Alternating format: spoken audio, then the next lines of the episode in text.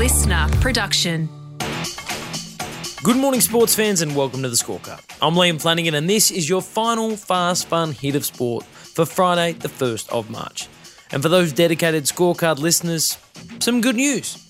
I've decided, in light of my being in Las Vegas, to have one more throw of the dice and roll out a Las Vegas NRL special for tomorrow. That's right, I'll be dropping a rugby league opening round preview edition featuring Eels legend Nathan Hindmarsh, Souths and Roosters alum Bryan Fletcher, and the one and only Raging Bull Gordon Tallis, all courtesy of Kayo, so make sure you don't miss it. But for today, a former world champ takes aim at our Dan Ricciardo, the Tillies are headed to the Olympics, and Tim Tszyu proves he's mentally ready for his Vegas debut.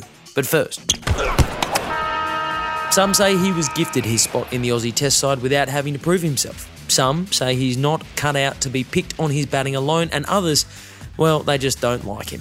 But yesterday, Cam Green served all of them up a dose of humble pie. And Cam Green with two balls to go in the day's play is on 99. O'Rourke bowls to him. Green cuts. That's gold for Cam Green. He cuts the boundary and brings up his century for this day, for this test, but for the future. This is the coming of age innings. All right, settle down. Not everything needs to be Shakespeare, Jared, but at the same time, he's kind of right.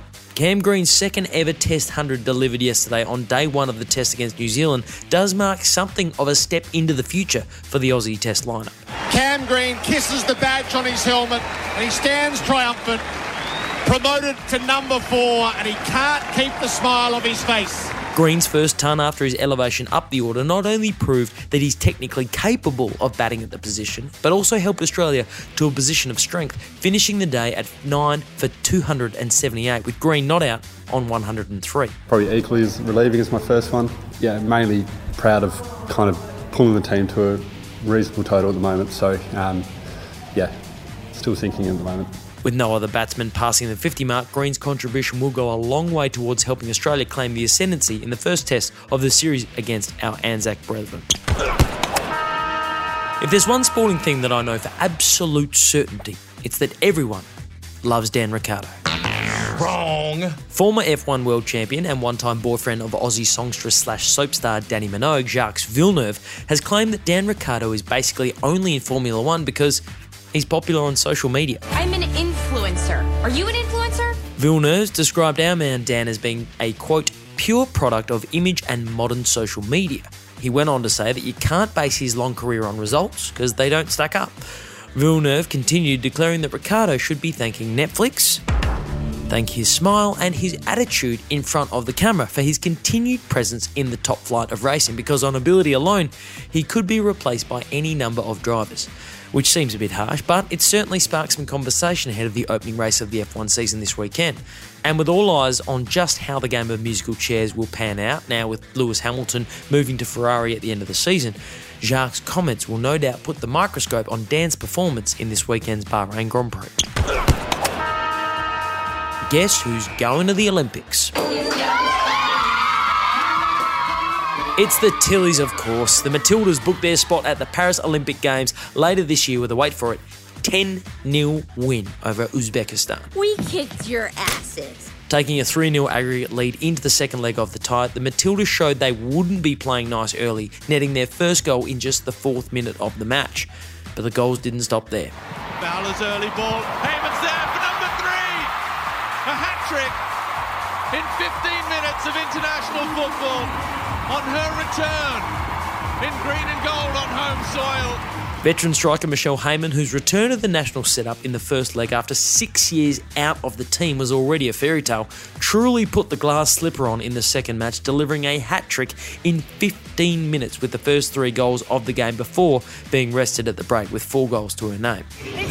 This is the most amazing feeling ever. Um, to be able to get onto the field and start, let the dream come true, but to get some goals in, but the service, it was just quality. So much fun. We just enjoyed every minute out there. Heyman's return to the national setup came in the wake of Sam Kerr's knee injury, which ruled her out of the Olympics. But through injury comes opportunity, and Heyman has more than put her hand up to be included in the Tillies team for Paris.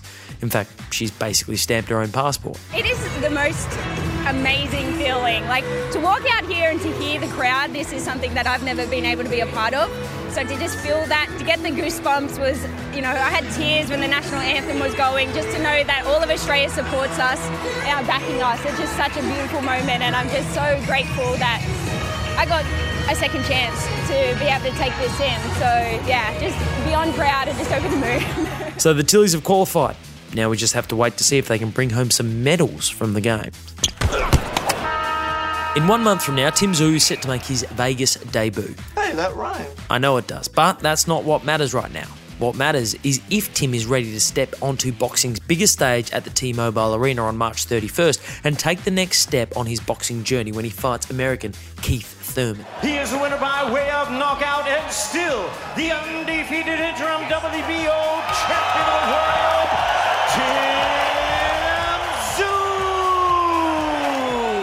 Tszyu has relocated to Vegas to prepare for the fight, and while I'm completely confident he's doing the necessary physical work, I had the opportunity to sit down with Tim in Vegas to assess whether he's mentally prepared for the fight. What are you doing to get your head right for this fight? You know what? I'm just approaching it like another day. Mm. You know, just another day. Uh, the problem is he's the one that should be th- should be having nightmares, not Okay. me. Sure, Tim, you say you're prepared, but if it's all the same with you, I'd like to just do a little memory test, okay? First professional fight. Zoran Cassady, December 17, 2016. That was very good. what was the result? Uh, unanimous decision, six rounds. Do you remember where you fought? SCG, Bang! First Australian title.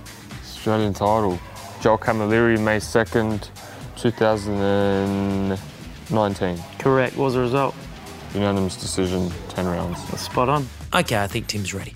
Tim Tszyu v Keith Thurman, only on Kayo main event, March 31.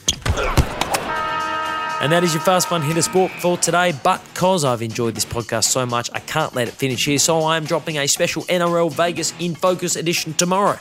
Don't miss it. I'm Liam Flanagan. Catch you tomorrow on the final edition of the Scorecard. Listener.